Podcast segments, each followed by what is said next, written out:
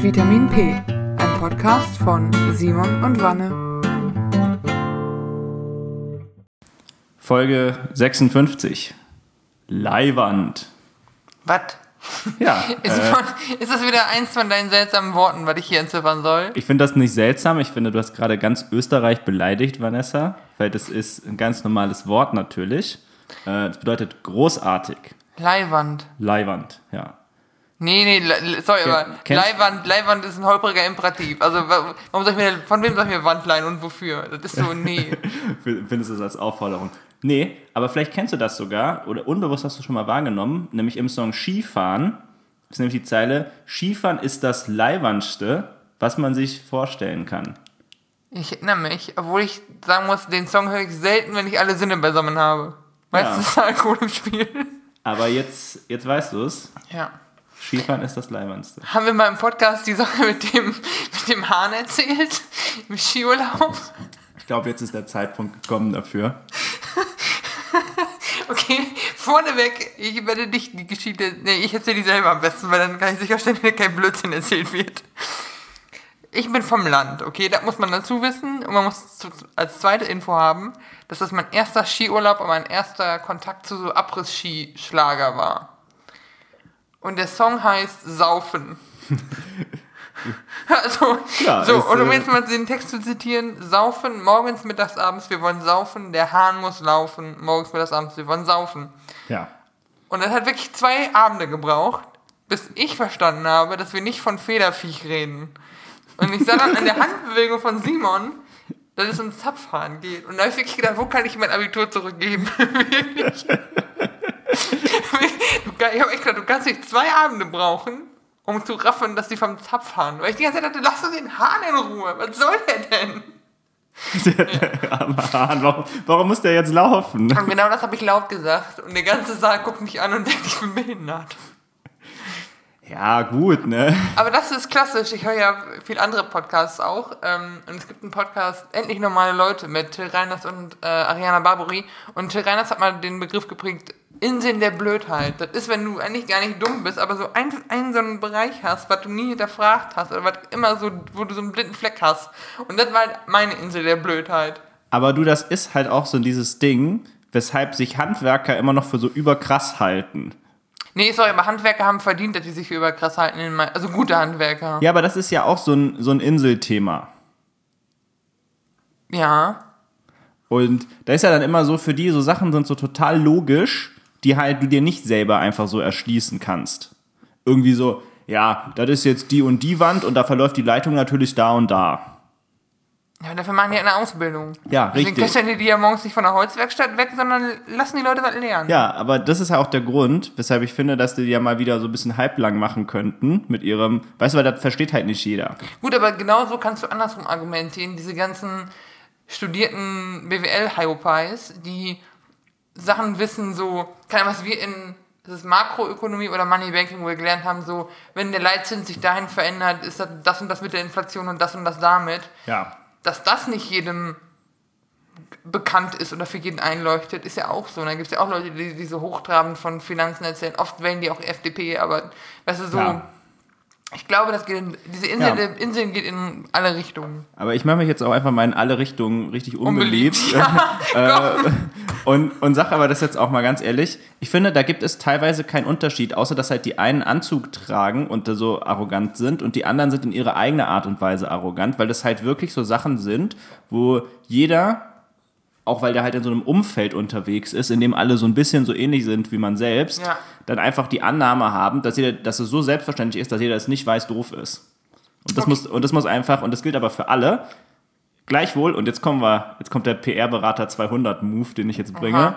Gleichwohl sagt es aber auch, finde ich, darüber aus, wie, äh, wie durchdacht Handwerk ist. Und das ist nämlich das, das größte Kompliment, was man eigentlich machen kann, dass nämlich jeder, nicht jeder das einfach so weiß und nicht jeder einfach so kann.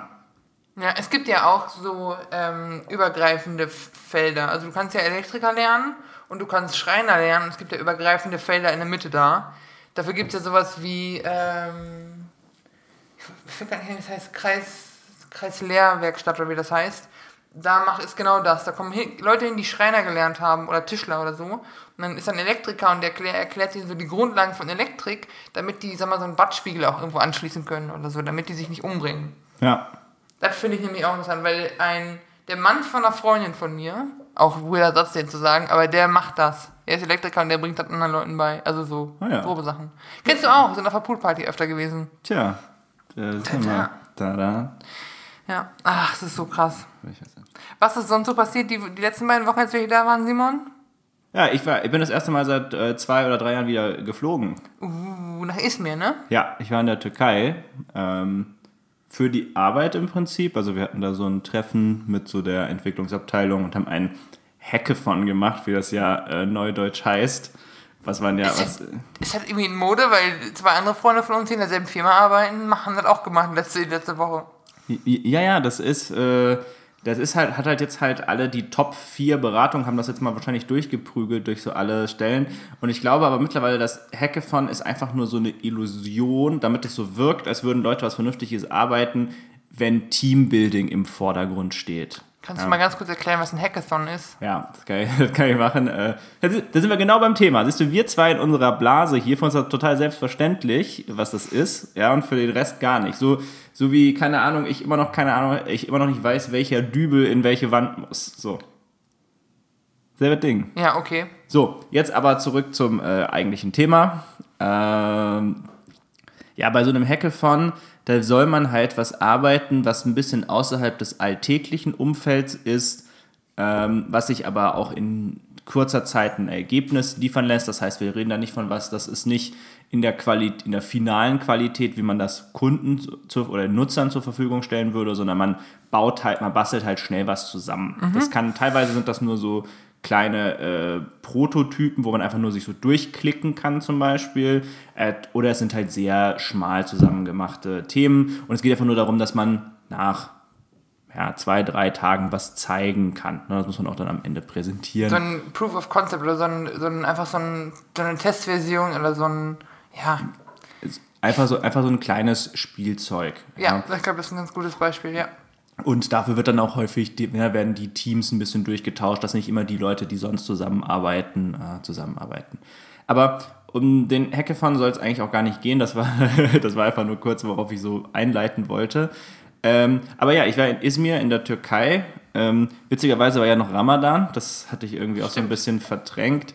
Äh, Und die lokale Mannschaft hat noch die türkische Meisterschaft gewonnen. Das heißt also, es gab auch ordentliche Eskalation mit so Bengalos und alles und sind auf so eine Reiterstatue drauf geklettert und so. Und warst du zum Zuckerfest wieder hier oder noch in Izmir? Nee, zum Zuckerfest war ich auch noch in Izmir. Ja. Oh, nice. Aber das war, das muss man sagen, da ging es dann auch, da ging es dann auch echt ab. Die haben ja dann irgendwie so drei Tage frei irgendwie gehabt und das fiel auch auf Montag, Dienstag, Mittwoch, glücklicherweise für die. Aber da haben die schon, die haben schon gut Party gemacht in Izmir. Nice. Aber witzigerweise ist Izmir ist so eine, so eine richtig lustige Stadt einfach, weil du, du bist da so und das ist direkt am Meer. Also für alle, die es nicht wissen, Izmir ist, wenn ich es am besten beschreiben sollte, und jede Geografielehrerin der Welt wird mich jetzt hassen, aber ich sag's mal, ist, das ist so der südliche Zipfel, der noch so an der Türkei dranhängt. Also man sieht ja immer, Türkei hat man ja immer als so ein Rechteck vor Augen, das äh, breiter ist, als es hoch ist. Nicht? Es ist so, ne, es ist kein Quadrat, die Türkei, Ja. die ist so ein bisschen in die Länge gezogen und die ist halt Ost-West in die Länge gezogen, nicht? Aber unten hängt halt noch so ein Stückchen dran äh, und da irgendwo ist halt Izmir. Heißt eigentlich, du würdest denken, Izmir, Strand, so dieses, ja, nee. In Izmir haben die, sind die einfach hingegangen und die haben alles platt betoniert. Also die haben keinen Sandstrand mehr. Stattdessen haben die, das ist eine interessante Wahl auf jeden Fall, die die da getroffen haben, in so den 70ern oder so haben die das umgebaut. Äh, stattdessen haben die jetzt natürlich, ist halt überall Beton, wobei Beton ein bisschen falsch ausgerückt ist. Sie haben das überall gleich das Ufer, haben das Ufer angeglichen im Prinzip. Das heißt, du hast immer einen kleinen Gehweg direkt am Ufer, dann hast du so einen Fahrradstreifen, dann hast du eine Grünfläche, dann fährt da so eine Bahn irgendwie, so eine Straßenbahn lang und dann ist, dann ist, eine, dann ist eine kurze Straße und dann sind halt immer gleich hohe Häuser, wirklich so aneinander geschichtet bis und, und es geht wirklich fünf Kilometer lang oder so. Also wir sind in beide Richtungen gelaufen, da ist nichts mit Strand. Schade. Ähm, ja, so viel, so viel zu Izmir. Aber worauf ich raus wollte, war das erste Mal fliegen und ich war ein bisschen nervös. Echt? Ja. Fliegst du sonst gerne oder bist du sonst gerne geflogen? Ja, Fliegen macht, Fliegen macht mir nichts aus. Okay. Und äh, ich habe das für mich so ein bisschen festgestellt. Ich habe ja so ein bisschen Höhenangst, aber meine Höhenangst ist nur, wenn sich mein Hirn einbilden kann, dass man da drüber fallen kann. Also zum Beispiel, wenn es so ein flacheres Geländer ist oder Geländer generell, also nur bei so Türmen oder so, bei so Aussichtstürmen rum, dann kickt das so ein bisschen bei mir. Äh, oder bei Achterbahnen auch. Bei Achterbahnen habe ich irgendwie auch panische Angst rauszufallen. Ich weiß nicht warum, aber das ist so, das ist so, bei denen ist das so. Äh, ähm, aber im Flugzeug äh, geht ja nicht. Ja, und deswegen habe ich da eigentlich keine Angst. Aber es war für so einen Moment, war man mal wieder so, aber jetzt, äh, also Flugzeuge sind ja so sanft. Ja. Nee, ich finde Fliegen, ich krieg beim Fliegen immer so Beklemmungen. Ich, also gar nicht wegen Abstürzen, sondern einfach, weil der Raum so beengt ist die ganze Zeit und du dann halt, sag mal, ob du auf gut oder Verderb nah an Leuten dran sitzt und ich habe eh so ein Distanzding. Ich mag das nicht, wenn Leute mir auf die Pelle rutschen. Ich fühle mich dann unwohl. Ich habe mich auch auf dem Flug nach nach Toronto für die acht Stunden echt unwohl gefühlt, weil du halt gerade in der Econ Economy, wenn du ein bisschen größer, ein bisschen schwerer bist, halt auch auf Leuten drauf sitzt die halbe Zeit und das ging, oh, ich hasse Oh, das so das ist sehr. unangenehm, ja. Das geht mir richtig auf den Sack, aber also, also Absturzangst habe ich nicht, weil ich mir denke, das machen die schon. Da passiert auch so wenig. Also selbst wenn so alle beide Triebwerke explodieren, dann stürzt das Ding nicht senkrecht ab. Also da haben uns Filme auch irgendwie was Schlechtes beigebracht. Weil in Filmen ist es ja, dass das Ding dann stürzt einfach so in den Boden direkt. Aber gut. Aber die segeln so nach unten. Wir wissen ja alle, dass Ängste in den meisten Fällen wenig mit Rationalität zu tun haben und mehr mit so Katastrophisieren und Angst, Angstschleife, körperliche Reaktionen und so. Von daher. Ja. Aber, du, es war eine positive Erfahrung für dich. Es war echt, ich muss dir sagen, ich wollte noch so ein paar so Türkei-Pointers geben. Das ist natürlich statistisch überhaupt nicht relevant, aber da können jetzt alle Mathematik-Nerds mir gleich noch eine Mail schreiben. Ja. Aber tatsächlich ist es so, in dem einen Erlebnis Türkei war so interessant. Also zum, weil wir halt auch den Vorteil hatten, Izmir ist überhaupt nicht touristisch. Also da gibt es zwei Sachen zu sehen. So ein Uhrtürmchen und so eine halb ausgegrabene römische Agora. So, so that's it. Und die Agora haben sie auch erst neulich gef gefunden. So in dem Sinne, ja. Äh, da gibt es nichts. Da leben Menschen, da arbeiten Menschen, ja, da gehen Menschen zur Uni. So, so eine Art von Stadt ist. Das heißt, du hast gar nicht so viel dieses, dass Leute dich äh, so an, anschreien. So dieses so, äh, komm hier, komm hier. Du, die, nur diese Sachen hast du überhaupt nicht. Ja, also ganz ehrlich, ich habe keinen gesehen, der so geschrien hat wie dieser Obstverkäufer in der Konstabler Wache. ja, also okay. kei- keiner Sorry, hat so der- geschrien wie der. Der junge Mann mag Migrationshintergrund aus der Türkei haben, aber der hat hier de, de facto nicht viel mit Türkei zu tun. Dessen Nationalität ist einfach Konstabler Wache, wenn wir ehrlich sind. Das ist auch ein geiler Folgentitel, Nationalität Konstabler Wache. Ja, schreib mir auf. Ähm, und was, was ich so cool finde in der Türkei immer noch, ist ähm, die äh, Restaurantkultur. Also wir waren immer essen und die Firma hat auch immer gezahlt. Das war auch ein bisschen schön, muss ich sagen. Ähm, und bei denen ist es so, du kommst mit 20 Leuten an, du sagst, wir sind zu 20, ja, da rücken die die Tische. Aber noch während du da, äh, während du noch 20 gesagt hast, da beginnt er schon und rückt die Tische. Und so, und so ist auch die gesamte Gastwirtschaft. Das ist manchmal ein bisschen ruppig. Ja, da lässt also manchmal lassen die Sachen so ein bisschen auf deinen Teller fallen, so, weil die gerade so über den halben Tisch greifen. Aber die sind so auf Zack. De- Dein Glas ist leer, da, wird, da, da fragt er dich, willst du noch Raki? Ja, willst du noch, willst du noch ein Bier? Willst du noch was auch immer du gerade trinkst? trinkst? Und das ist so angenehm, ey. Das ist so angenehm. Und es geht so zack, zack. Natürlich ein Riesenvorteil auch noch. Äh, es war alles saugünstig Ja. äh, im Vergleich zu, Vergleich zu hier, auch weil der Wechselkurs wahrscheinlich viel der Inflation auch gerade ausgleicht. Also Türkei hat ja eine krasse Inflation gerade. Teilweise wurden Lebensmittel so doppelt so teuer und ähnliches. Aber wir haben natürlich den Vorteil, dass auch der Währungskurs sich da stark in die Richtung bewegt hat. Lira? Genau, ja. Die Okay. haben türkische Lira und äh, 1 Euro sind so 15, türkische Lira 66 oder sowas. What? Okay, das ist echt eine Ansage. Aber ich glaube auch, dieses Restaurant-Ding hat zwei Gründe. Das eine ist so ein bisschen so eine im arabischen Raum verbreitetere ähm, Gastgeberkultur. Und das andere ist, glaube ich, einfach weniger Eitelkeit. Weil, weißt du noch, als wir hier auf der Berger Straße in diese, bei diesem koreanischen Restaurant waren, Ja. und ich esse da super, super gerne, das Essen ist leider geil, und ich würde auch wieder hingehen. Aber der Laden war so gut wie leer und wir kommen da hin und meinen, hey, habt ihr noch einen Tisch für zwei? Nee, wir sind ausgebucht. Ich denke, lass uns doch einfach eine halbe Stunde hier Bibimbap essen, dann gehe ich noch nach Hause. Ja. Echt, ey. Ich will nur Kimchi. Ja, das war einfach Anstellerei. Ich weiß aber genau, was du meinst. Aber da kam es mir halt noch mal äh, krasser vor. Also die waren, die waren auch mehr im Stress, muss man auch dazu sagen. Aber die waren einfach mehr auf Zack. Das war ein geiles Erlebnis, wie die halt immer nachgefüllt haben und so. Und das haben, das haben die einfach cool, das haben die einfach cool gemacht, muss man, muss man dazu sagen. Und boah, ey, es war so gut, das Essen. Wir haben so, ge, oh, wir haben so geschmaust. Du, hast da. du bist jetzt bei vier Wochen vegan, nachdem du nur Fleisch gegessen hast in der Türkei. Ey, also Fleisch, Fleisch und Fisch. Ich meine, Fisch äh, bietet sich an, wobei wir dann ein richtig schlimmes Erlebnis hatten, muss ich sagen. Äh, Also nicht im Fisch, im Restaurant war immer alles super, aber ich hatte, irgendwann haben wir so eine, da gab es eine da sind wir so am Ufer lang gelaufen, also am Ufer auf dieser äh, Promenade. Zem- äh, Zement- äh, oder Betonpromenade. Und da sind überall Leute, die fischen auch so. Ja? Und dann hat einer tatsächlich mal einen Fisch gefangen, zieht den so raus, wickelt den halt so auf und dann aber fällt er dem erstmal so auf den Boden und dann wälzt sich dieser Fisch so richtig schön in so drei kaputten Zigaretten. Und ich so, Gut, ich meine, die werden ihn abwaschen und so, aber oh Gott, ey. Das, das, aber das kriegst du nicht mal aus deinem Hirn raus dann. Immer wenn du Fisch isst, denkst du so, ah, ist er vielleicht auch in Kippen gewälzt. Das Einzige, was dafür spricht, dass es nicht ist, die haben wahrscheinlich für sich Privatfische gefangen, weil die Jungs, die da geangelt haben, äh, die waren überhaupt nicht ausgestattet. ja, fair. Also die, die, die, hatten, die hatten wirklich einfach so auf gut Glück, just for fun mal geangelt da. Aber ich sag mal so, ich glaube, Fische haben schon Schlimmeres als Kippenstummel gesehen im Meer. Also man muss sich auch mal klar machen, zwischen wie viel Müll Fische rumschwimmen oft.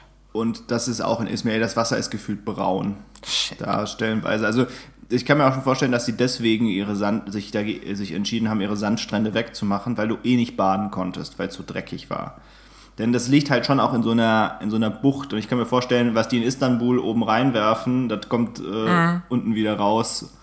So, so auf, dieser, auf dieser Ebene. Ähm, so, aber ich wollte noch, noch ein zweiter äh, interessanter Türkei-Fun-Fact sagen. Vanessa, wir dürfen nicht mehr so viel über äh, Kartenzahlungen in Deutschland lästern, weil das, das haben, da haben die der Türkei uns den Rang abgelaufen. Das ist Darin, wie schlecht das ist. ja, Okay. das, also das, das ist in, äh, ich weiß jetzt auch, warum immer noch so viele äh, Deutsche mit türkischem Hintergrund oder auch Türken, die in Deutschland leben, warum die immer noch so viel Bar zahlen. Das ist in dieser Kultur einfach verankert bei denen, weil Kartenzahlung ist abenteuerlich. Und selbst in Izmir, das so, das Izmir und Istanbul sind so die zwei die Tech-Städte so, also die sind schon moderner, auch in, in dem Ganzen. Ne? Und man konnte auch häufiger mal mit Karte zahlen, aber es gab einen riesen Unterschied zwischen Visa und Mastercard. Also super häufig ging Visa nicht. Es ging nur Mastercard. Okay. War auch in so absurden Sachen wie, wir sind in diese Algora, also diese altrömische Dings, da sind wir rein. Und den Eintritt konntest du nur mit Mastercard zahlen. Im Shop aber dann das Wasser konntest du sowohl mit Visa als auch mit Mastercard zahlen. Dann hat ihr zwei verschiedene Systeme. Und was auch so lustig war, die meisten Geräte von denen haben ein Maximum von äh, 2000 Lira. Das sind so 130 Euro oder so. Ja. Das musst du dir mal vorstellen, dass, dass unser Chef hat einmal Teamdinner äh, bezahlt. Das waren vielleicht so 1000 Euro oder so, weil wir sind ja irgendwie 30 Leute oder so, die da essen waren. 30, 40 Leute hat er so 1000 Euro oder so bezahlt. Das heißt, er musste seine Karte da 10 oder 12 Mal durchziehen. Nein. Das ist doch ab. Also, weißt du, wo ich das schon mal erlebt habe? Hm? Ja, auf Kuba. Auf Kuba. Auf Kuba nehmen die überall. Ich kriege jetzt so eine richtige Kosmopolitin. Aber wir waren halt im Semesterbreak, als ich im Auslandssemester in Kanada war, waren wir halt auf Kuba für eine Woche. Ja. Ähm, und die Mastercard ist kein Ding. Aber was die gar nicht nehmen, ist American Express, weil die so einen echten Beef mit Amerika haben. Embargo dies, das, wir erinnern uns. Und manchmal nehmen die auch kein Visa. Das Kacke, wenn die einzige Kreditkarte, die du hast in Zeiten von vor Apple Pay, äh, eine Visa-Karte ist. Ja, das ist in der Tat mies. Weil so eine deutsche EC-Karte nehmen die auch nicht.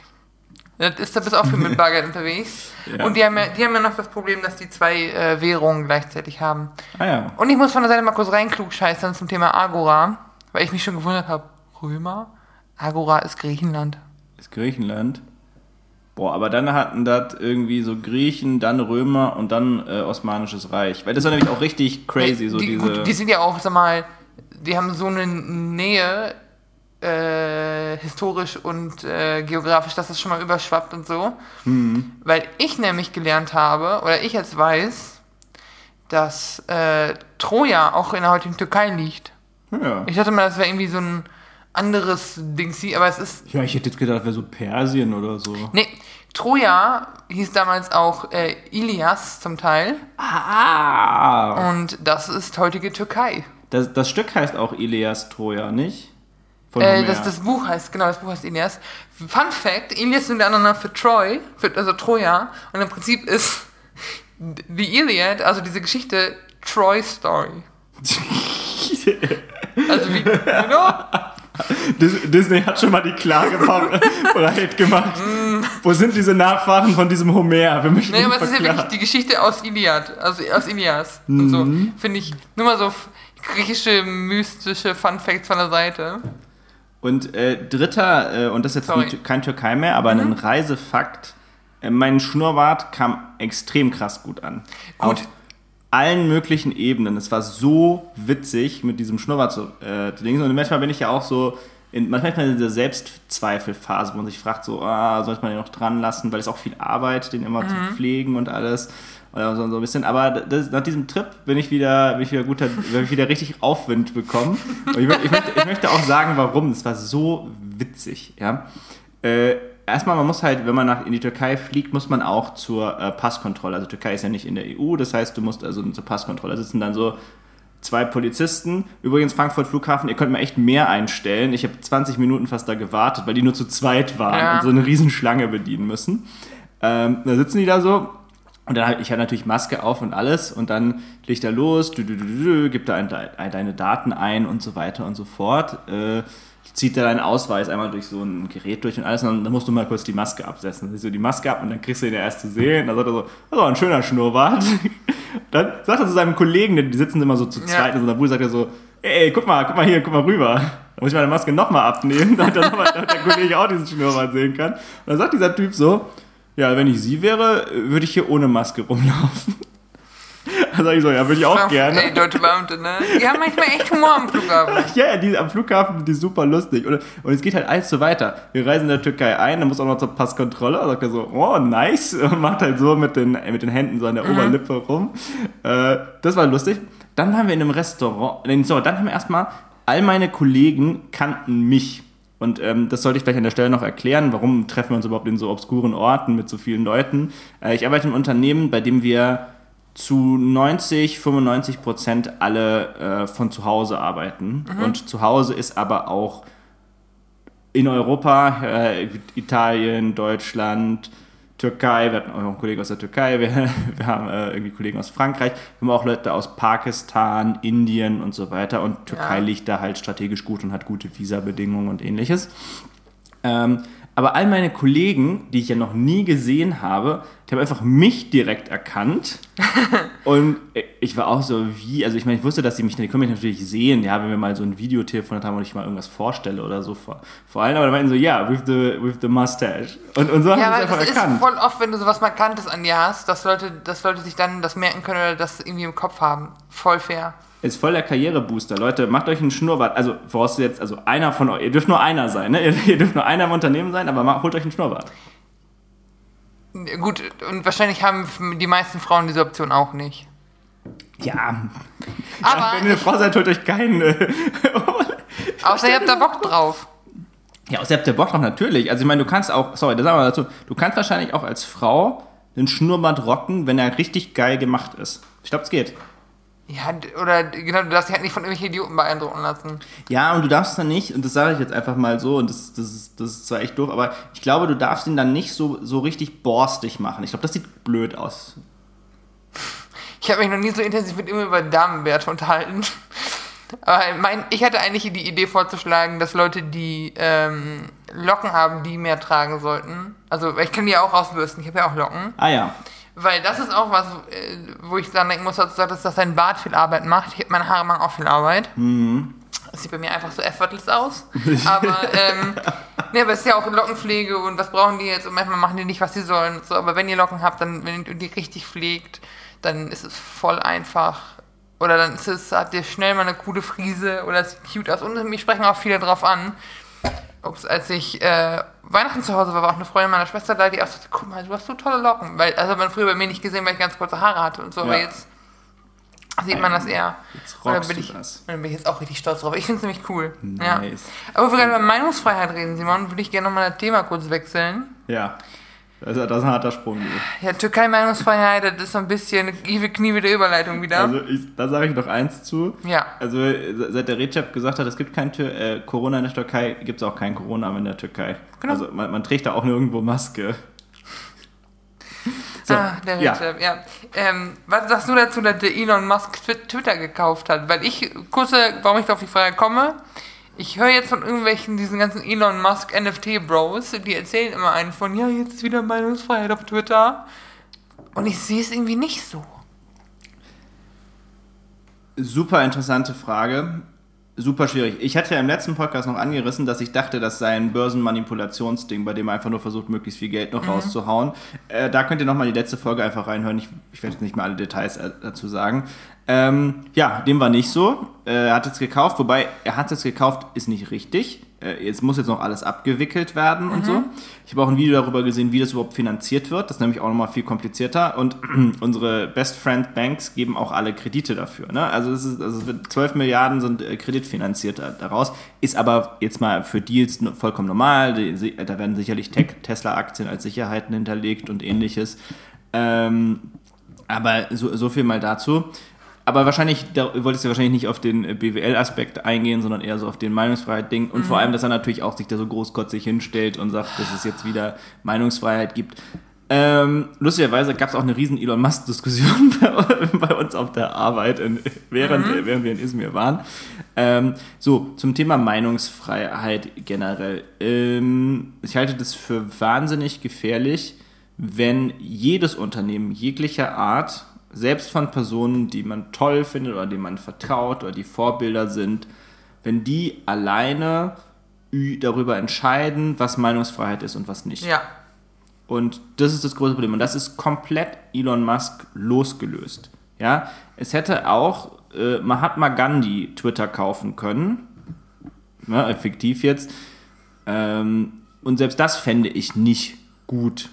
Ja, also, oder wenn der jetzt gesagt hätte, ich kaufe Twitter, also Mahatma Gandhi sitzt da so, hat irgendwie, weiß nicht, woher das Geld, ja, kauft, kauft halt Twitter, ja, mit positivem Karma oder so. Mahatma Gandhi lebt auch gar nicht mehr. Ja, ich weiß, aber ist ja jetzt, ich wollte, ich wollte ihn jetzt halt so, der ist ja, also Mahatma Gandhi ist ja so eine Figur, den finden ja alle toll. Es gibt ja keiner, der sagt, Mahatma Gandhi ist scheiße. Doch, gibt's. Aber das ist ein anderes Thema. Okay.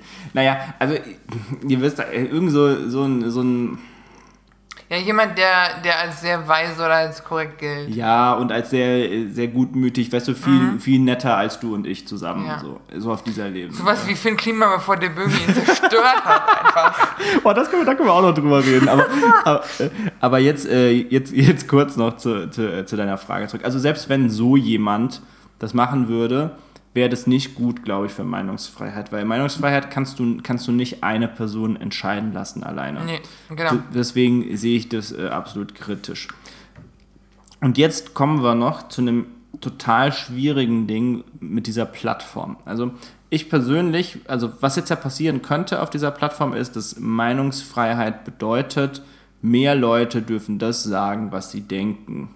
Ja. Ja, im Sinne von, wir erlauben bewusst Fehlinformationen, weil Meinungen dürfen ja Fehlinformationen enthalten. Äh, Es wird dann nicht mehr gekennzeichnet als Fehlinformation. Ähm, und dann kommen wir so in, in diese Sphären, sagen wir mal. Ja, also das heißt, wir kommen zu einer Extremisierung auf beiden Seiten, weil die beiden Seiten, die gerade so geblockt, geblockt werden, die sind dann halt, dürfen, sind da wieder vertreten. So, und das ist so ein Thema. Die Frage ist ja immer, sollte diese Plattform dafür haften? So, wir in der EU, ja, und wir ist jetzt falsch, aber die EU selber, ich distanziere mich da jetzt mal bewusst von, aber die EU selber ist halt der Ansicht, ja, Plattformen haften für das, was darauf ausgeschrieben wird. Deswegen haben Twitter, Facebook und Schieß mich dort riesige Moderationsteams, die alle möglichen Sachen flaggen, die irgendwelchen ähm, Vorwürfen nachgehen, wenn du sagst, äh, das in, enthält ja. irgendwo kritischen Inhalt, äh, nicht kritischen, aber enthält falschen Inhalt zum Beispiel, enthält beleidigenden Inhalt und so weiter und so fort. Ähm, und ich muss ganz ehrlich gestehen, ich habe da nicht die Antwort drauf. ich, ich kann es ich kann's ja wirklich nicht sagen. Ich kann ja nicht sagen, ist das der richtige Weg, dass man das macht oder dass man es nicht macht. Das Einzige, was ich persönlich denke, und jetzt können wir uns ein Beispiel rauspicken, irgendwie so Rassismus, Rassismus oder sowas. Ähm, Menschen sind ja nicht rassistisch, weil es logisch ist. Ja, also das, damit hat es ja überhaupt nichts zu tun. Und es sind immer so Leute, und ich finde das immer super hoch, wenn wir hier so sitzen und wir sagen so, ja, Rassismus ergibt keinen Sinn. Ja, das ist immer super einfach für uns zu sagen so. Weil für uns ergibt es keinen Sinn. Ja, also, Ja. Und, und weil wir da auch so ein bisschen drüber stehen, sag ich mal, weil wir einfach ganz andere Bedürfnisse gedeckt haben, Und weil wir einfach auch nicht betroffen sind, wir beiden. das kommt jetzt noch dazu, ja, in dem Fall. Ähm, so, und jetzt ist ja die Frage, und das ist die, das ist ja dann valide, sollte man denn dann rassistische Sachen trotzdem erlauben, ja, weil man halt sagt, naja, das ist halt den Umständen entsprechend. Und das ist, wo es so, finde ich, so unglaublich schwierig bin. Ich persönlich glaube, dass Menschen, die rassistisch sind, da ist so viel falsch gelaufen, da ist so viel Negatives passiert, diesen Menschen, dass die jetzt zu dem geworden sind, was die dann heute sind. Ja? Und wir hatten es schon mal in der Folge, wo wir so ein bisschen über Schule und so gesprochen haben, ne, dieses so, warum ist es im Osten so, äh, so, warum kommt das da so häufig vor, wo ich dann gesagt habe, naja, wenn ich mir vorstellen würde, dass meine Schule, die schon so mittelschäbig war, ja, so von der Ausstattung her, wenn die jetzt nochmal 20% weniger Geld hätten, du, da sähe das aber auch echt grau aus. Du, da hätte mich keiner für Computer begeistert, weil da gäbe es keinen Computerraum, Ja. wo Computer laufen, so, ne? Aber ähm, das ist so schwierig, dieses Ding. Und ich glaube immer, dass wir woanders ansetzen müssen. Es bringt absolut nichts aus meiner Sicht, wenn wir jetzt hingehen und sagen, oh, wir investieren wahnsinnig viel Geld da rein, dass wir gegen, Rechts, gegen Rechte vorgehen oder dass wir gegen so in diese Zwischenzone vorgehen. Ne? So diese Leute, die vielleicht jetzt noch nicht Molotow geworfen haben, aber die schon mal irgendwie Leute rassistisch beleidigt haben an der Ampel. Ja? Dass wir dass wir jetzt sagen, oh, wir investieren da mehr Geld, wir, weiß ich, wir bauen die Polizei auf oder ähnliches.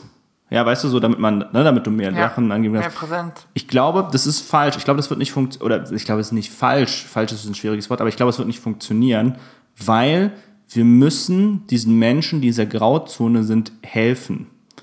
Und Hilfe kann da Verschiedenes bedeuten, ja. Aber Hilfe kann halt auch bedeuten, den im Sinne zu helfen, im Sinne von, ey, wir, wir helfen den passenden Job, wie das, oder wir, wo auch immer die Probleme haben. Ja, wir helfen dir, äh, weiß nicht, im Sozialbau oder ähnlich, oder äh, nicht Sozialbau, aber so im Sinne von, äh, wir helfen dir, irgendwas Unterkünfte oder ähnliches angeht.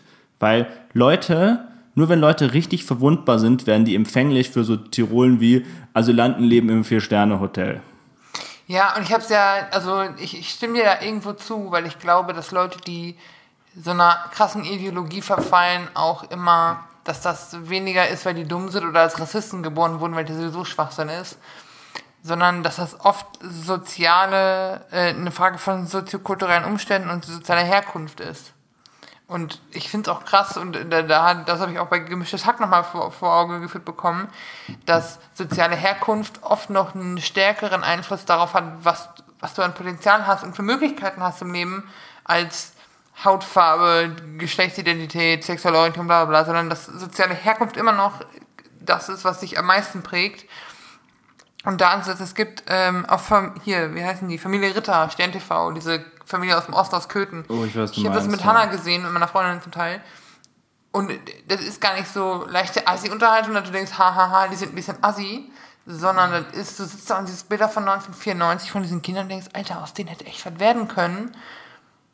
Aber die sozialen Umstände, dass die, die sind in Heim gekommen, weil die gemerkt haben, ey, bei der Mutter werden die nur Assi und rechts. Das Heim hat zugemacht, also zurück zur Mutter und so ein Kram halt, wo du denkst so, klar haben die dann Anteil dran, klar hätten die andere Entscheidungen treffen können, aber wie, so krass, was, wie die geprägt wurden, diese Kinder, denn die Jungs haben mit neun gegrüßt auf irgendwelchen Videos, so wirklich mit Arm heben und halt Hitler sagen und so. Und dann wunderst du dich nicht, dass der eine, der sechs Flaschen Schnaps am Tag trinkt, das ganze Zimmer hat, voll hat mit irgendwelchen SS-Flaggen und so einem Scheiß. Aber dann siehst du den im Umgang mit seiner Tochter oder im Umgang mit irgendwelchen Tieren und der ist so lieb und so kindlich auf einmal. Ich denke, das kann doch nicht sein. Die sind ja nicht scheiß auf die Welt gekommen. Das ist so viel, was in deinem Leben nicht gelaufen ist. Und dann denke ich auch, ich glaube, du kannst Rassismus wen nicht weniger bekämpfen durch Plakate aufhängen in der Schule mit Rassismus ist Ja. doof, sondern mehr mit soziale Angebote, soziokul- soziokulturelle Teilhabe und ähm, auch äh, gehört zu sozial, sozial und kultureller Teilhabe dazu, aber auch ähm, sag mal, dem ausgesetzt sein. Du siehst ja auch, dass Ecken, wo irgendwie 0,2% Ausländeranteil ist, das sind die, wo die AfD am meisten Zulauf hat, wenn die Leute Angst vor dem haben, was sie nicht kennen. Und wenn die erstmal kommen, wird das noch schlimmer. Und ich glaube auch, du siehst es ja auch in Familien manchmal, so was du an, auch an, an unüberdachtem Rassismus oder unüberdachter Homophobie hast. Wenn dann aber sich einer von den Kids outet oder irgendwer, den die kennen, dann reflektieren die und denken so, nicht jeder, der schwul ist, ist direkt hier Ross Anthony, sondern das sind auch normale Leute. Und ich glaube, wenn du dem ausgesetzt bist und das dann reflektieren musst, bist du da offen dafür und weniger anfällig für Propaganda und so ein Bullshit. Hm. Ja, und da dem, also dem stimme ich halt absolut zu, dass du nicht hergehen kannst und sagen kannst, und da sind wir jetzt wieder bei uns, bei, glaube ich, bei der Einstiegsfrage ist, sollte das eigentlich Aufgabe der Plattform sein, weil ich, ich persönlich denke, dass Moderation mhm. nicht der Weg ist. Gleichwohl aber, und das ist halt was, was ich absolut nicht einschätzen kann, ist, und ich glaube, da kommen vor allem auch die meisten äh, Bedenken her, die Leute haben, ist, dass sie sagen, naja, Plattformen, die unmoderiert sind, beschleunigen halt den Prozess von Leuten in eine Richtung, zu der sie sich halt schon ein bisschen hingezogen werden. Denn, und ich glaube, da müssen wir auch drüber reden, wahrscheinlich können wir nicht jeden mehr retten. Nee, fair. Ja, und das ist, ähm, das ist halt sehr traurig, ja, muss man, muss man einfach so sagen. Und da kann ich das verstehen, wenn dann vielleicht auch so jemand wie die EU halt argumentiert, dass sie sagen, naja, moderierte Plattformen geben uns mehr Zeit, die Menschen zu retten. Problem ist nur, manchmal habe ich das Gefühl, dass die EU da nicht so weit denken. Weißt du, dass sie nicht denken, ja. so, wir, wir haben jetzt mehr Zeit, Leute zu retten, sondern es ist mehr so, wir dämmen das Problem ein. Aber das Problem lässt sich nicht eindämmen. Nicht Jemand, so der angeknackst ist, wenn dem nicht geholfen wird, dann irgendwann bricht der Ast halt ab. Ja, oder die sind halt deutlich empfänglicher dafür. Und ich finde, also Twitter an sich und diese Moderationsfrage ist ein Ding. Ich glaube auch, also Elon Musk ist jemand, der aktuell rechtlich gegen den ZDF-Beitrag vorgeht über diese Firma in diese Tesla-Fabrik da in Brandenburg, wo ich denke, der versteht Meinungsfreiheit als hier darf, also jeder darf alles sagen, was ja auch richtig ist, nur du musst halt auch mit Konsequenzen leben. Du kannst dich nicht hinstellen und den Holocaust leuchten und dann erwarten alle Beiklatsch, Beifall klatschen, ja. sondern ich kann aufstehen und sagen, das ist rechte faschistische Scheiße, was du erzählst und du musst das aushalten, genau wie ich aushalten muss, dass du das sagen darfst. Und das ist oft auch so ein Missverständnis, was ich finde, was über Meinungsfreiheit herrscht. Es macht Sinn, dass du das, dass man sagt, hey, Plattformen müssen zumindest sich Mühe geben, Dinge einzuordnen. Wenn du, ich weiß, es bei vielen sozialen Netzwerken, bei Spotify mittlerweile auch, wenn es um Corona oder so geht, in welchen Podcast-Folgen, dann taggen die das schon mit, ähm, äh, hier geht es um Corona, hier, findest du unabhängige Infos hm. zu Corona. Also damit da jetzt kein Ken Jebsen, okay, Ken Jebsen ist schon wieder irrelevant sozial, aber so, damit jetzt keiner erzählen kann, dass das Schwachsinn ist. Und du siehst ja auch, dass Leute, die anfälliger sind psychisch, eher sich für so einen Scheiß überreden lassen. An diesem geilen Entschuldigungsvideo von Xavier Naidoo, der jetzt sich überlegt hat, ja, das war irgendwie eine dumme Idee, dass Putin und Trump Kinder retten, die eigentlich deren Blut abgezapft wird. Und denkst du so, warte, Ach Mensch, mal gucken, was jetzt warum kommt. Geilster mhm. Kommentar dazu ganz kurz, da meinte irgendwer wirklich, auf war das Insta oder Twitter, wo jemand meinte, ja, hinterher entschuldigen kann jeder. Aber ich dachte, ja, vorher ist auch blöd mit dem Entschuldigen. Ja, also, funktioniert nicht. Das ist so eine so, blöde Phrase einfach. Man kann halt gucken, wenn Leute sich entschuldigen, ob das Früchte trinkt und ob die wirklich was in ihrem Verhalten oder ihrer Art ändern. Aber jeden, der sich entschuldigt, sagt so, das meine ich nicht ernst. Das ist auch, Ach, Twitter ist auch sowieso in alle Richtungen giftig. Äh, Twitter ist also deswegen, äh, Twitter ist für mich, oder gerade auch so deutschsprachiges Twitter, ist für mich wirklich so eine, so eine reine Giftgrube. Ja, so, was, wenn, ich dann, wenn ich da twittern würde, dass mein Lieblings-Disney-Film Mulan ist, dann kommen die direkt mit kultureller Aneignung und asiatisch. Nee, sorry, nicht einmal gehackt, bitte. Da, ich wollte ja sagen, aber da wirst du wirklich fertig gemacht. Also Twitter, da sind auch aktiv Menschen auf Twitter, die bilden so ihre eigene Blase, wo die sind einfach gegen egal was kommt. Das ist so, ja. du, das ist so, du könntest da selbst sagen, so, du könntest so ein Bild von so einer Blümchenwiese posten und dann würde jemand in der oberen linken Bildecke einen Löwenzahn entdecken Und das ist ja eindeutig eine Pflanze, die Unkraut ist und alles Mögliche kaputt macht um sich herum. Also das sind so Menschen auf Twitter, das sage ich jetzt mal so, und ich habe mich hier schon genug unbeliebt gemacht, aber jetzt hau ich einfach mal raus gegen ganz Twitter, aber ihr wisst genau, wer gemeint ist, Ja. ja. ihr Twitter-Leute. Auf Twitter sind einfach Menschen, die haben andere Menschen gefunden, die sie beim Aufregen unterstützen. Ja, das ist wirklich so. Und es ist, ich muss zugeben, je, ich, meine These ist, und die habe ich mir selber beobachtet, je unzufriedener ich bin mit mir und meinem Leben, desto anfälliger bin ich dafür, auf sozialen Medien dumme Sachen zu kommen, schreiben oder so. Ich weiß das voll selber. Wenn ich nicht in einem guten Headspace bin, dann lass ich das an anderen Leuten aus. Das ist einfach dumm. Du kannst, dann, du liest irgendwelchen Schwachsinn auf so, also Twitter habe ich sowieso nicht mehr auf dem Handy, weil das nicht gut ist für meinen Blutdruck. Aber so, auch auf Instagram so, ich muss nicht jeden Mist kommentieren. Ich kann mir meinen Teil denken und das ist meine Meinung. Aber ich geh, du kannst ja auch nicht in die Kommentarsektion gehen, um zu sagen, so, ich ändere heute jemanden, über jemandem die Meinung. Nein! Ihr seid zwei Fremde mit einer Tastatur und in- zu viel Internetzugang. Also, das ist so Schwachsinn. Das ist echt, das ist echt heftig. Weißt du, wo ich mir, also mal abgesehen von Twitter, das letzte Mal gedacht habe, ey, die nehmen doch Crack? Ich war für Pfingsten nach Hause zu meinen Eltern beim Familienfest haben. Seit zwei Jahren nach Corona, das erste Mal, wo wir alle wieder da sind, also Familie von meinem Vater und so 40, 50 Leute. Ja. Und habe geguckt, so Bahnticket für zwei Erwachsene hin und zurück nach NRW. Und da waren die, also, wenn du jetzt nicht nachts um drei über Wanne Eickel fahren willst und sechsmal umsteigst, dann wollen die da 250 Euro für haben. Haben die Crack geraucht bei der Bahn? Herr Sparpreis? Ja! Was? Das war der fucking Sparpreis. Und das ist ich nicht so, sag mal, also ich habe ja auch schon mal, äh, ich gucke ja seit Jahren, die Strecke, seit fast zehn Jahren diese Strecke. ja. Und ich habe auch schon mal so um die 100 Euro bezahlt. Wenn ich auch, und ich meine, wir haben auch scheiß Reisedaten, also Freitag vor Pfingsten hin und Pfingsten Montag zurück. Das sind Hotspot-Zeiten. Aber kann sich doch kein Schwanz mehr leisten.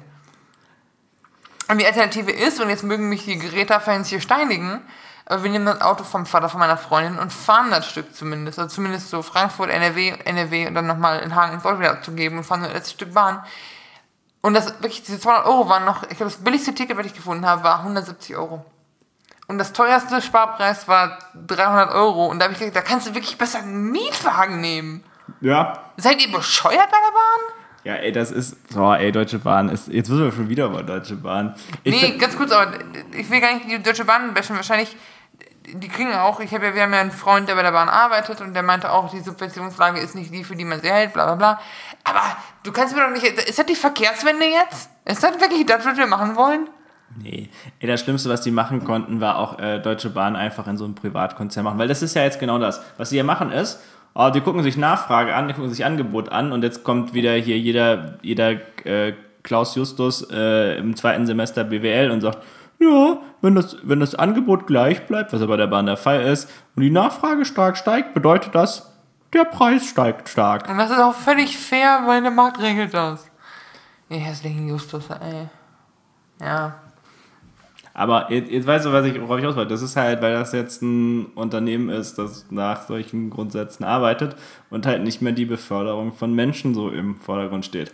Finde ich auch, habe ich auch über das Neo-Magazin Royal gelernt, oder das äh, ZDF-Magazin, wie es heute heißt, dass Grund, im Grundgesetz steht, dass irgendwie die, der, der, deutsche Staat sich um den Schienenverkehrausbau und um die Instandhaltung kümmern muss und um die Bezahlbarkeit, bla bla bla. Aber ausgenommen ist der Personenverkehr. Das heißt, wir reden nur von Gütern. Und denkst so, können wir das nicht, diese Ausnahme, können wir das nicht einfach rausstreichen? Ja, so ein, so ein Audi A7 auf so einem Autozug hat mehr Rechte als du, Vanessa. Das ist wirklich so. Du, man fällt, einem fällt wieder auf, wie viel, wie viel Handjobs muss so eine BMW und Audi Lobby verteilen. Oder wie viel Knete muss da rüber, rüber Das ist wirklich unfassbar. Und die Bahn, also wirklich jeder, der mal Bahn gefahren ist, hat sich schon mal über die aufgeregt. Jedes, also am beschissensten ist die Strecke Frankfurt-Stuttgart. Meine Schwester wohnt in Karlsruhe. Wenn die zu meinen Eltern fährt, hat die immer einen Tobsuchtsanfall, weil das immer zu spät ist oder immer irgendwas. Und das ist jedes Mal das Gleiche und es kann doch nicht euer fucking Ernst sein. Aber ey, du, ich mach das Fass jetzt auf und werf noch so eine Nadel auf unsere Deutschlandkarte, wo wir nicht mehr hin dürfen. Aber über Stuttgart, ich war noch nie selber da, ne? Ich, ich, ich, Okay, Ich war noch. Komm, komm, ich, ich sag jetzt einfach mal, wie es ist, ne? Ich war, ich war selber noch nie in Stuttgart, ne? Aber ich höre nur Schlechtes darüber. Ich höre nur Schlechtes von allen Leuten, die da leben, außer einer einzigen Person. Ich kenne nur eine einzige Person, der es gut gefällt in Stuttgart. Ich kenne auch Leute, die sind VfL Stuttgart-Fans. Das ist auch eine Leidensgeschichte an sich. Nee, nee, Aber, ja, aber das Ding ist, Stuttgart, ich weiß nicht, was mit denen ist. Das ist so ein bisschen seltsam, weil die, das ist auch so, gerade Schwaben, und dann muss ich jetzt mal Schwaben über Baden loben kurz, aber Schwaben ist auch wirklich so die Globuli- und Jute-Ute-Hauptstadt. Ja, und vor allem, also, also ja, ja, dem kann ich aber so zustimmen. Hast du schon Gro Globuli probiert? Aber das ist ja auch so nur das, was man, was man halt so hört. Aber was ich halt auch gehört habe, ist, dass die Bahn halt wirklich eine absolute Katastrophe da ist. Sowohl Nahverkehr als auch Fernverkehr. Da fallen Züge aus, da fahren Züge nicht. Da hast du Taktraten von, ja, in zwei Stunden kommt die nächste Bahn. Ja. Ähm, und wir reden jetzt hier von Stuttgart. Ne? Wir reden jetzt nicht von äh, irgendwie so außerhalb. So, das kann dir innerhalb von Stuttgart passieren. Stuttgart 21 auch noch. Stuttgart 21 noch dazu. Da ist irgendwas komplett äh, schief, was da läuft. Und deswegen, ich wollte jetzt, wir müssen mal, vielleicht müssen wir mal so eine, so eine Vitamin P-Tour machen, wo wir in diese Länder und Städte, Länder und Städte, aber Städte zumindest mal in Deutschland fahren, die wir so gebasht haben, nur um zu gucken. Wir können in der Vorweihnachtszeit anfangen mit Osnabrück, weil da gibt es einen guten Weihnachtsmarkt. Ah ja, da machen wir das mal. Das, ihr ihr habt es hier zuerst gehört, äh, Fan-Treffen.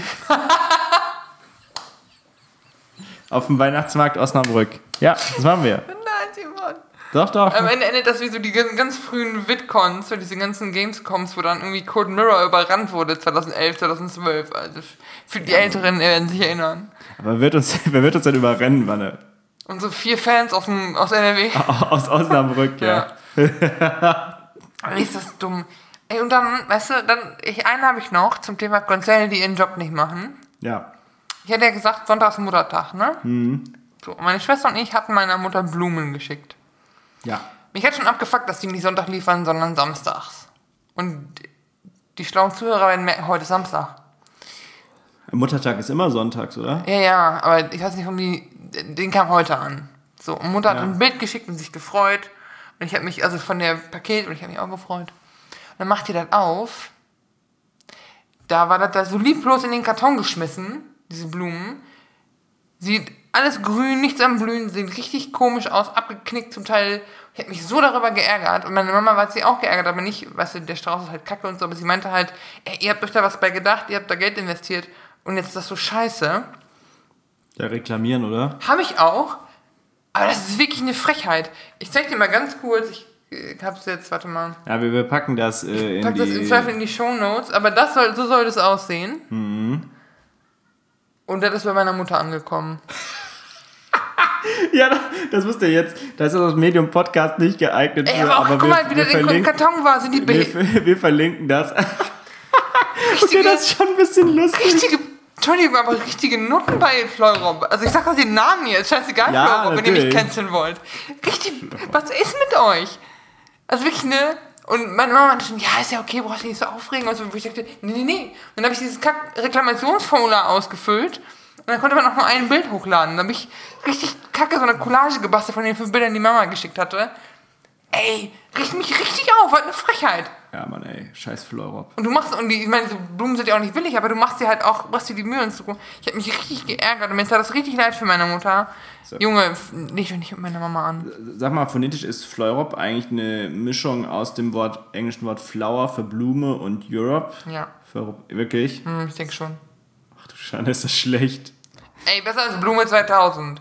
Nee, nein, ich finde Blume 2000 da besser. Ich gebe es ehrlich zu. Ehrlich? Blume, Blume 2000 finde ich besser als Fleurop. Aber Blume Namen. 2000 ist auf demselben Level wie diese sketchy Werbespots mit bet123.de. Und das bringt mich zu einem super Thema, das ich noch Oh ansprechen wollte. Ist, kennst du eigentlich, wie diese Matratzen- und Kissenhersteller, wie die so heißen? da muss ich mich heute. Ich, ich habe heute ein Kissen gekauft, deswegen kommt es mir aus. Die haben ja so absurde Namen. Und zwar gibt es da Schlaraffia und Traumina. Weißt du, da ist so eine, da ist so eine erwachsene Person, ja, die sich dachte, ich nenne mein Kissenunternehmen Traumina. Guck mal, das ist doch das, was beim Bäcker doch zum Teil so Gebäck, was auch so beknackte Namen hat. Also von Bäcker Eifler, die Tante Anna Brot verkaufen oder so Ja. Eiterbrillen oder so ein Scheiß. Ja, aber nee, aber sorry, das sind ja noch einzelne Produkte, da kann man drüber leben. Aber die Firma heißt Traumina oder Schlaraffia. Das ist ein bisschen cute. Überleg mal, die sitzen da so. Ich habe mir so vorgestellt, wie das bei Traumina ist, wie so in jedem gefühlten deutschen äh, GmbH, ja, so, so sechs weiße Männer als Gesellschaftsführer, alle über, alle über 60 oder über 55, die so sitzen so, ja, also der, die Traumina Quartalsberichte sind nicht so gut. das kannst du nicht ernst. Haben die eine Kinderrutsche noch als nächstes? Wirklich, das sind erwachsene Menschen, die gezwungen sind, so dumme Namen zu nehmen. Und- ja gut, aber oh, wie sage ich das jetzt uncharmant? Ich finde das krasse Gegenteil davon sind so Sextoy-Hersteller. Weil die sind entweder sehr verschleiert oder sehr direkt. Also du hast halt Eis.de, wo die Firma wirklich Eis.de heißt, wo du nicht direkt weißt, was sie herstellen. Und dann hast du auf dem anderen Ende von dem Spektrum Dildo King. Wo du genau, wo du nicht den Namen liest und dir denkst, was die wo herstellen. Okay, sorry. ähm, ich wollte noch irgendwas dazu eigentlich sagen. Ähm, wann hatten wir es denn? Von Schlaraffia und äh, und so Kissen. Dum, dum, dum. Ja, ey, mir, mir fällt es nicht mehr ein. Entschuldigung, ich habe dich auch unterbrochen. Mir fällt es auch nicht mehr ein, einfach. Was wollte ich denn dazu noch sagen? Ich wollte noch irgendwas zu so, zu so Traumina und zu sagen. Also, dass die Namen lustig sind. Ja, ich komme nicht mehr drauf. Äh, The Thema Wechsel. Ähm, wie stehst du eigentlich zu dem Wort Manufaktur? Was löst es bei dir aus, wenn du es hörst? So, sagen wir Kissenmanufaktur.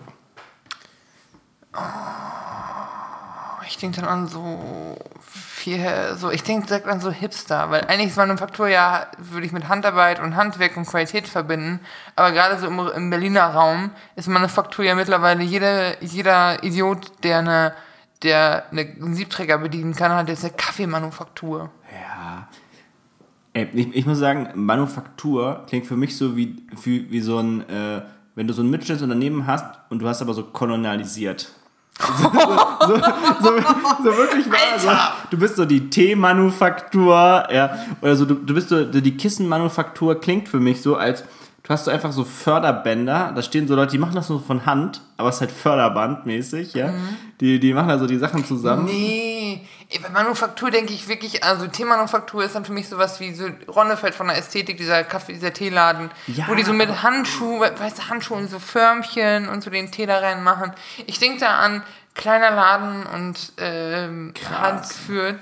Das ist das, was es mal bedeutet hat, aber heute ist es hauptsächlich auch so ein stinkender Nee, wahrscheinlich. nee bei, bei mir weckt es das genaue Gegenteil. Für mich sind Manufakturen so Unternehmen, die so angefangen haben. Oder mittlerweile, guck mal, Ronnefeld gibt es doch überall. Ronnefeld für mich genau das Beispiel. So, safe, wenn du in England denkst, gibt es auch Ronnefeld. Bestimmt. Ja, dabei ist Manufaktur ja einfach, also im Englischen ist Manufacturer ja einfach nur der Hersteller. Aber es klingt ja so, es klingt so ein bisschen nach Familienbetrieb. Vielleicht auch Fließband, aber nur, wir sind ein, so ein, so ein Krass. jeder kennt ja jeden. Also zumindest ist das die Assoziation, die ich damit habe. Ja, bei mir weckt das genaue Gegenteil. Sch Nimmt doch mal Bezug, schreibt, Ja. schreibt uns doch mal eine Mail bei dem Begriff Manufaktur. Denkt ihr, das ist so ein, so ein, so ein, so ein klein ausgebuffter Betrieb, ja, der so, so gerade den Sprung gemacht hat, der vielleicht noch alles so von Hand macht, aber schon so echt größer ist? Oder denkt ihr noch an so ein kleines, süßes Lädchen, die noch die Töpfe selber herstellen? Ja, ich würde ja auch unterscheiden zwischen früher, was Manufaktur war und heute. Heute ist auch so. Aber- heute. Du hast, du hast heute Also- auch so. Ja, aber was, was ist denn eine wirkliche, eine wirkliche Manufaktur? Da würde ich bei meiner Antwort bleiben. Aber du hast ja auch heute irgendwelche, irgendwelche Hipster, die sich so schwarze Latexhandschuhe kaufen, Burgerladen aufmachen und den Hamburger Nein, Manufaktur nein, nennen. Okay, okay, wir machen das mal einfacher. Bei der Traumina Kissenmanufaktur. Mhm. Wa- Was, was stellt euch darunter vor? So, Ja, da würde ich Ja, auch an ist- Handgeklöppeltes denken. Okay, fair. haben wir das. Wo wir gerade von Namen reden. Ja. Ich habe mich letztens an irgendeinen so Trend zurückerinnert. Und es ging um Tattoos. Ich bin ja auch jemand, der tätowiert ist. Dürfte aufgefallen sein. ja. Ähm, und ich überlege ob ich mir noch ein Tattoo stechen lasse. Ah ja. Aber es gibt so Tattoos, die ich sehe und würde und denke so, nee. Einfach. Es gibt so No-Gos. Also, ich finde, du kannst dir stechen lassen, was du willst, aber es gibt Sachen, wo ich sagen würde, würde ich mir nie stechen lassen. Und ich würde gerne wissen, wie du dazu stehst. Ja. Also generell zu Tattoos und zum Thema Namenstattoos. Äh, Du nimmst, äh, Vanessa, du nimmst mir einfach die Sachen schon aus dem Mund. Das ist echt unfair. Du musst mal die Frage, also bitte mal die Fragen allgemeiner formulieren. Ich wollte genau das gerade sagen. Das Schlechteste, was du machen kannst, sind Namenstattoos mit Abstand. Wieso? Ich liebe meine Freundin, ich kann mir doch ein Tattoo von meiner Freundin stechen. Es ist, es ist das Schlechteste, was man sich jemals einfallen lassen Nie kann. machen, ey, finde ich so blöd. Ähm, das so generell zu Tattoos, äh, pff, du, wer, da, wer das machen will, äh, will das machen. Ich habe noch nichts äh, gefunden, was ich mir auf meinen Körper ein Leben lang tätowieren lassen möchte. Ich glaube generell, dass äh, diese gesamte Idee, etwas ein Leben lang zu machen, unterschätzt total, wie lang Leben sind. Ähm, und deswegen das ist nichts für mich. Ich verstehe den Punkt voll. Ich bin an einem Punkt, wo ich, also ich habe zwei Tattoos und das eine vergesse ich immer, weil ich es nicht sehe, weil es hinter meinem Ohr ist. Ja. Aber das, was ich sehe, hat ja auch eine Geschichte durch. Also ist ja, ne, ist ja, hat ja auch was mit meinem einem Teil von meinem Leben zu tun. Und vielleicht bin ich nicht mehr in der Phase, wo ich allen erzähle, dass ich ein Hufflepuff bin. Oder dass ich so ein Hardcore Harry Potter Fan bin. Aber es ist ja ein Teil, der mich geprägt hat. Und ich glaube auch, du kommst irgendwann an einen Punkt, wo du denkst, bei Tattoos, wenn du viele hast, so, das ist vielleicht nicht mehr aktuell in meinem Leben, aber das ist immer noch was, was ich, was mich an irgendwas erinnert.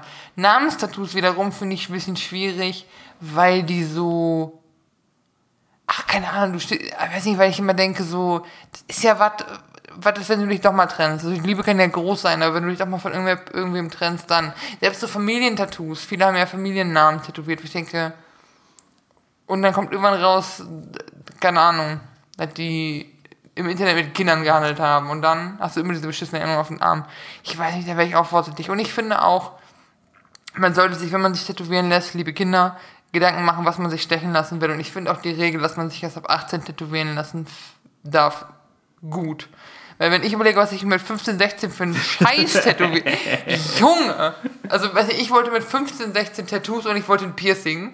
Und ich hatte eine ältere Cousine und meine Mutter hat sich wirklich den Mund fusselig geredet, bis meine Cousine meinte, sie hatte ein gutes Verhältnis, die auch meinte so, pass auf, das macht schon Sinn, dass du 18 sein musst. Und ich verstehe deine Mutter, wenn sie sagt, du musst damit warten.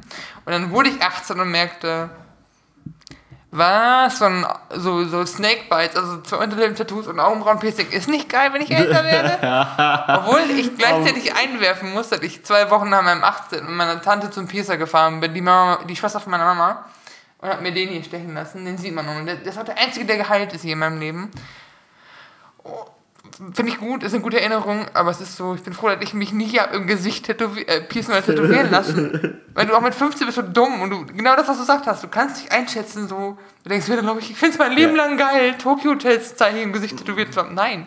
Okay, warte, aber dann sollte ich das vielleicht noch ein bisschen ausführen. Ich fühle mich auch jetzt mit 27 nicht äh, in der Lage, etwas mir zu überlegen, was, ich mein, was mich für mein Leben lang begleitet. Weißt du, wie ich meine?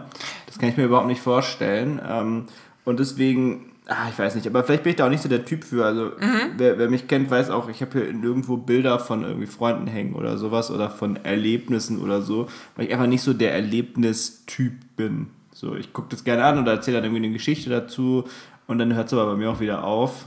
Ja. Ja. Ich bin da nicht, nicht so diese Person, die dann sagt so, ja, damals, und da waren wir, guck mal, wie jung wir da noch aussehen auf diesem Bild oder so. Das ist mir einfach total egal. Ich bin mir gerade richtig outgecallt. Meine Wohnung ist ja immer zugekleistert mit irgendwelchen Bildern. Ja, ja, aber das ist das, was ich sage, da sind wir halt total verschieden. Weil ich aber, ich habe das auch, wenn ich alte Bilder sehe, denke ich mir so, ich habe noch ein Bild vom 80. von meinem Opa.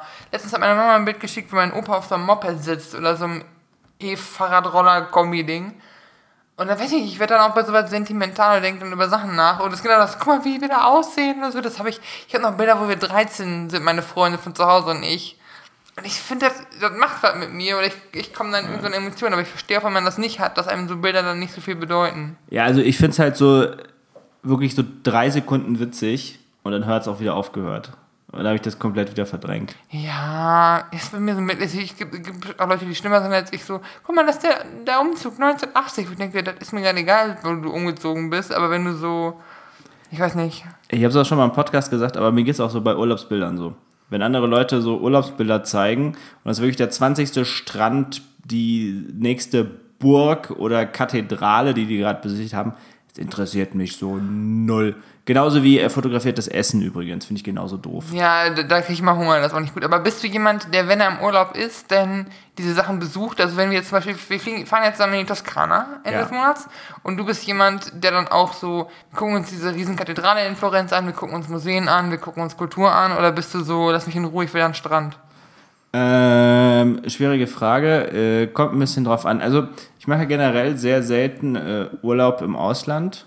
So, also Mhm. wenn man sich mal so überlegt, wo man so richtig Urlaub, Urlaub macht, äh, auch, in den, auch in den Jahren vor Corona schon nicht. Was ich immer mache, ist, ich fliege irgendwie, flieg irgendwie nach Barcelona, besuche da Freunde und so, aber das ist halt nicht wie Urlaub, so in dem Sinne, sondern ich gehe mit denen was machen Ja. und da, ach, ganz ehrlich, Fu- Fun Fact, ich habe irgendwie, weiß nicht, zwei Monate, drei Monate oder so in Barcelona ge gelebt, ich habe immer noch nicht die Sagrada Familia von innen gesehen. Äh, ist wie es ist. Äh, ich hatte dafür viel Spaß gehabt sonst in Barcelona. Man muss da nicht irgendwelche unfertigen Kathedralen sich anschauen. Ähm, deswegen äh, ist, es, ist es schwierig. Äh, ich würde aber tendenziell sagen, dass ich das nicht mache. Ja. Ja, also ich gucke, also natürlich, ja, das ist jetzt immer, aber wenn wir das absurd Beispiel hätten, natürlich würde ich mir, wenn ich jetzt nach Paris gehe, würde ich mir den Eiffelturm mal anschauen. Also ich war noch nie in Paris und einmal würde ich mir ihn anschauen. Würde ich da mit, de- würde ich mit dem Aufzug hochfahren? Wahrscheinlich nicht. Würde mich, Lohnt würde mich, auch nicht, also- würde mich nicht interessieren. Unabhängig davon, ne? So Ja. ich jetzt mal davon, würde ich mit dem Aufzug hochfahren? Wahrscheinlich nicht. Und es wäre auch für mich wäre so ein Ding, so Eiffelturm, ja, mal gesehen. Und, und dann ist auch wieder gut. Ich würde mich viel lieber in so einem Café sitzen, so eine Tat essen.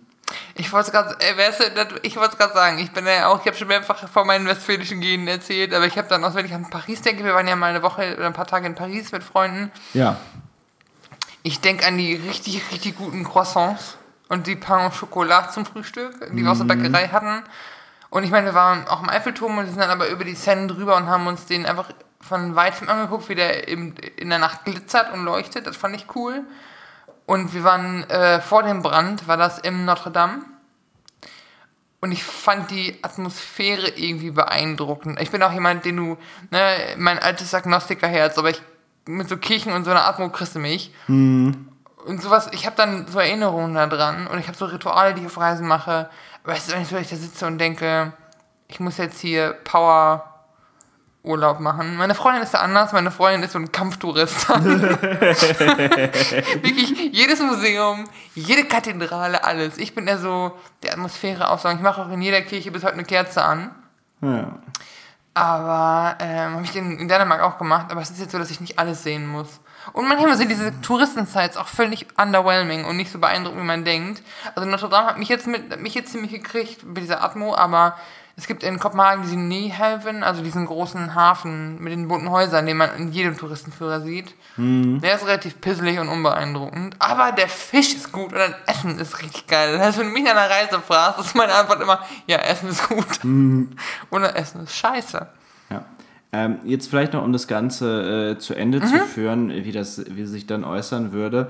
Was mega häufig ist, wenn ich wegfahre, äh, habe ich auch Leute, die ich kenne. Also wir hatten jetzt das Paris-Beispiel, da würde ich jetzt äh, einfach den Vincent aus meinem Team fragen, ja, mit dem ich tagtäglich zusammenarbeite, so ob wir mal was machen wollen und so Sachen oder wo man hingehen würde, so in diese Richtung. Äh, und so würde ich eher Urlaub machen. Ich muss aber auch gestehen, ähm, ich finde auch diesen äh, Erholungsurlaub ganz entspannt.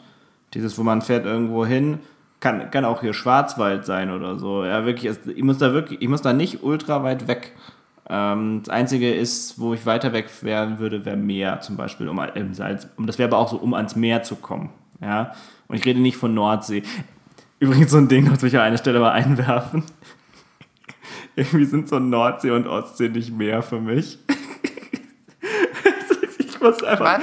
Ja, weil da ist immer so kalt und windig. Das ist und, gar nicht wahr. Und dann, dann ist so fettes Watt da, ja, also zumindest in der Nordsee. Aber also Meer ist ja auch geil. Also ich war ja, wann war ich im, war das Mai oder irgendwie auch im Mai, als ich Abi gemacht habe, das ist auch schon zehn Jahre her fast, waren wir auf Norderney mit Freunden. Und das war ziemlich geil, obwohl es nicht so warm war. Nee, ich verstehe das, ich verstehe, dass das ja auch schön da sein kann, dass es Leuten gefällt. Nur wenn du so Meer, denke ich so an Mittelmeer oder ich denke so an Kalifornien, so das Meer für mich. Wenn du eine Woche in Urlaub fährst, Ja. wann fängst du an, dir Gedanken darüber zu machen, was du alle mitnehmen musst? Boah, ich mache mir da keine speziellen Gedanken, ehrlich gesagt. So, also ich packe meinen Koffer irgendwann und ich fange meistens schon Tacken vorher an, damit ich, damit ich an alles denke, so in die Richtung.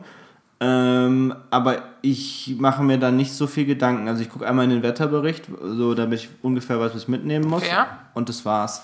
Aber ich habe auch immer genug Platz in meinem Koffer. Ich wurde ja gestern mal ausgelacht, weil ich meiner Freundin gesagt habe, ja, ich habe ja Ostern leicht gepackt und sie meinte, Ich hatte, ich hatte nur so eine kleine Reisetasche mit und sie meinte, das war leicht gepackt für vier Tage, wo ich denke, okay, wir haben ja verschiedene Vorstellungen davon, was wir machen. Mhm. Aber das ist meine Packliste für unseren Italienurlaub. Ich blätter gerade in eine meinem ganze, ach, du hast jetzt schon begonnen, eine Liste zu machen für einen Urlaub in zwei Wochen? Ich habe noch nicht gepackt, aber ich habe eine Liste gemacht, alleine damit ich so Sachen habe wie, brauche ich noch einen neuen Bikini für den Sommer? Und äh, habe ich, ich habe jetzt schon, ich war im DM die Tage und habe schon da gedacht, guck mal, hier Miss Bleiche Haut, wir gehen erstmal Sonnencreme 6000 kaufen. Und so Kleinigkeiten, so Fragen stelle ich mir schon. Aber ich glaube, ich werde auch nicht jetzt zwei Wochen vorher anfangen zu packen, aber immerhin so. Also wir fahren am 21. Das ist in zwei Wochen heute.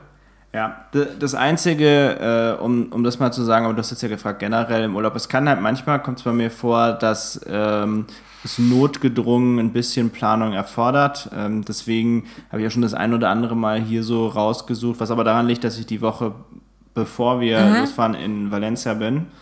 Ähm, und dann ist es so, ich lande freitags abends, schrägstrich nachts, bin ich dann wieder zu Hause und wir fahren morgen früh, Samstagmorgens wieder los. Da, da ist keine Zeit mehr, um noch irgendwas anderes zu organisieren. Da muss schon alles tipptopp Ja, fertig fair. sein. Und ja, da habe ich nur noch nächste Woche, um das fertig zu machen, alles. Äh, aber grundsätzlich, ganz ehrlich, ich muss auch gestehen, bei mir ist das irgendwie so, ich, ich packe da halt so meine, meine sieben Sachen zusammen, wie man so sprichwörtlich so schön sagt. Und dann war's das. Ja. Ich hatte, das Einzige, was ich mal kaufen musste, war eine Badehose, habe ich heute gemacht. So, das war's. Sonnencreme habe ich sowieso noch. Fair. Ich bin dann jemand, der so Kleinscheiß schnell mal vergisst, deswegen habe ich auch so Sachen aufgeschrieben. Oder so Sachen, weißt du, so Sportsachen, weil wir halt äh, Sport machen wollten in Italien. Äh, Spiele, weil wir irgendwie abends nochmal Gesellschaftsspiele, wir sind ja auch zehn Leute oder so. So Kleinigkeiten, Ja. die ich sonst immer vergessen würde, die schreibe ich mir auf. Und ähm, ich werde, ich warne dich hier schon mal vor, nächste Woche mal anfragen, wer alles Bock hat, nach Florenz reinzufahren, weil das auch ein bisschen Orga erforderlich ist. Oder so ein bisschen Absprachen wert, worauf Bock. Ach, da bin ich so, da bin ich immer so richtig entspannt. So weiß ich auch nicht. Also da, da bin ich, da bin ich, das sind so Sachen, die organisiere ich dann auch gerne im Urlaub erst, weil ich da so äh, die nötige Entspannung für habe. Ich finde immer, die Phase direkt vorm Urlaub ist nochmal so ein kleiner Stresshügel. Ja, wenn man nochmal so alles fertig machen muss und man muss das planen und es muss irgendwie passen alles. Und dann irgendwie im Urlaub bin ich dann erst so nach so ein, zwei Tagen richtig entspannt und dann kann ich auch einen super Trip nach Florenz planen. Fair, wenn wir nur so vier Leute wären oder ich das Leute wären, wo ich weiß, dass die Planung verstehen, würde ich das machen. Aber bei uns im Freundeskreis, und ich habe die alle richtig lieb, aber wir einigen uns selten auf Dinge und es ist manchmal so, du schlägst was vor und dann kommt tagelang nichts. Das hast du jetzt beim DSA auch gesehen, wo ich dann denke, wo ich dann, vielleicht ist das auch ein Toxic Trade von mir, aber ich denke, komm, wir schlagen jetzt mal was vor, weil dann können die entweder sagen, ich habe auch Bock oder einen Gegenvorschlag machen, aber dann habe ich zumindest, dann haben wir zumindest mal darüber nachgedacht. Okay. Ähm, da kommt jetzt einfach mein Zynismus ins Spiel bei solchen Themen generell, weil ich da habe ich mittlerweile einen sehr äh, eigenwilligen Ansatz zu, weil ich habe äh, ich habe genau dieses Problem, äh, zum Beispiel mit äh, Freunden bei mir bei mir zu Hause, also aus, aus meiner Heimat, da ist auch so, da kann man sich auf nichts einigen. Und das ist für mich immer total problematisch und unangenehm, weil ich lebe halt da nicht mehr vor Ort. Ja, ich kann nicht spontan äh, freitags abends um 18 Uhr sagen, als wir um 20 Uhr weg Ja. in Aschaffenburg. Das geht nicht, sondern ich muss dafür herfahren mit dem Zug und alles. Und das fordert halt ein bisschen Planung. So. Und am Anfang habe ich denen auch noch auf die Finger geklopft bis zum Umfallen, in diesen Gruppen geschrieben, ja, Reminder geschickt und alles Mögliche. Das habe ich lange aufgegeben jetzt. Und der simpelste Weg ist einfach, finde aus dieser Gruppe so ein paar Leute, mit denen du was organisieren willst, damit ihr dann selbstständig seid, das zu machen, was ihr machen wollt. Und der Rest kann entweder mitkommen oder kann nicht mitkommen. Oder ist dir das einfach egal, der Rest? Das ist tatsächlich meine Strategie, Also, weil ich ja ein paar Freunde von uns öfter mal sehe. Ich sehe dich jetzt gerade und ich sehe auch so, keine Ahnung, zwei andere Freunde beim Training zweimal die Woche, wo ich dann mal, so- wo ich dann nochmal so Ideen reinwerfen kann. Weißt du, wo ich dann auch höre, ja, wir haben auch Bock. Wo ich denke, gut, dann habe ich da schon mal jemanden, wo ich mir nicht den Mund fusselig diskutieren muss. ja, okay. Das ist aber das ist eine sehr gute Strategie, Simon. Also äh, es ist das Einzige, wie man das, äh, wie das funktioniert, weil man muss, glaube ich, und das ist so eine Lebensweisheit, die ich noch zum Abschied des Podcasts einfach mal sage, irgendwann kommt der Moment, in dem du lernst, dass Menschen total verschieden sind und dass es halt auch Menschen gibt, für die das absolut okay ist, nichts zu machen. Also ne, die Flexibilität zu entscheiden, mache ich etwas oder mache ich nichts, ist für die mehr wert als der potenzielle Worst Case, nämlich es kommt nichts zustande. Mhm. Und äh, damit muss man leben. Äh, ich sage dazu immer, ich glaube, wir werden mal, man sieht sich ja immer in 10 und in 20 Jahren nochmal. Ich glaube, dass, dass du dir damit so selber ins Knie schießt mit so einer Einstellung, ja, weil dann kommt einfach nie was zustande. Ja. Wenn für dich nichts tun immer eine Option ist, dann kommt auch nichts zustande. Aber das muss jeder für sich selber wissen. Äh, wichtig ist, wie man da selber damit umgeht. Da habe ich jetzt dazu eigentlich alles gesagt. Ja, von meiner Seite können wir einen Deckel drauf machen. Sehe ich auch so. Wir haben heute noch was vor. Wir gehen gleich essen und dann geht es zu einer Trinkhallentour, also Kiosk-Tour für die Ruhrpottler hier im, im, von den Zuhörern und in den Westfalen. Ich, liebe Grüße für die Mütter, die zuhören. Einen wunderschönen Muttertag und dann euch noch ein entspanntes Wochenende. Macht's gut. Bye, bye. Ciao.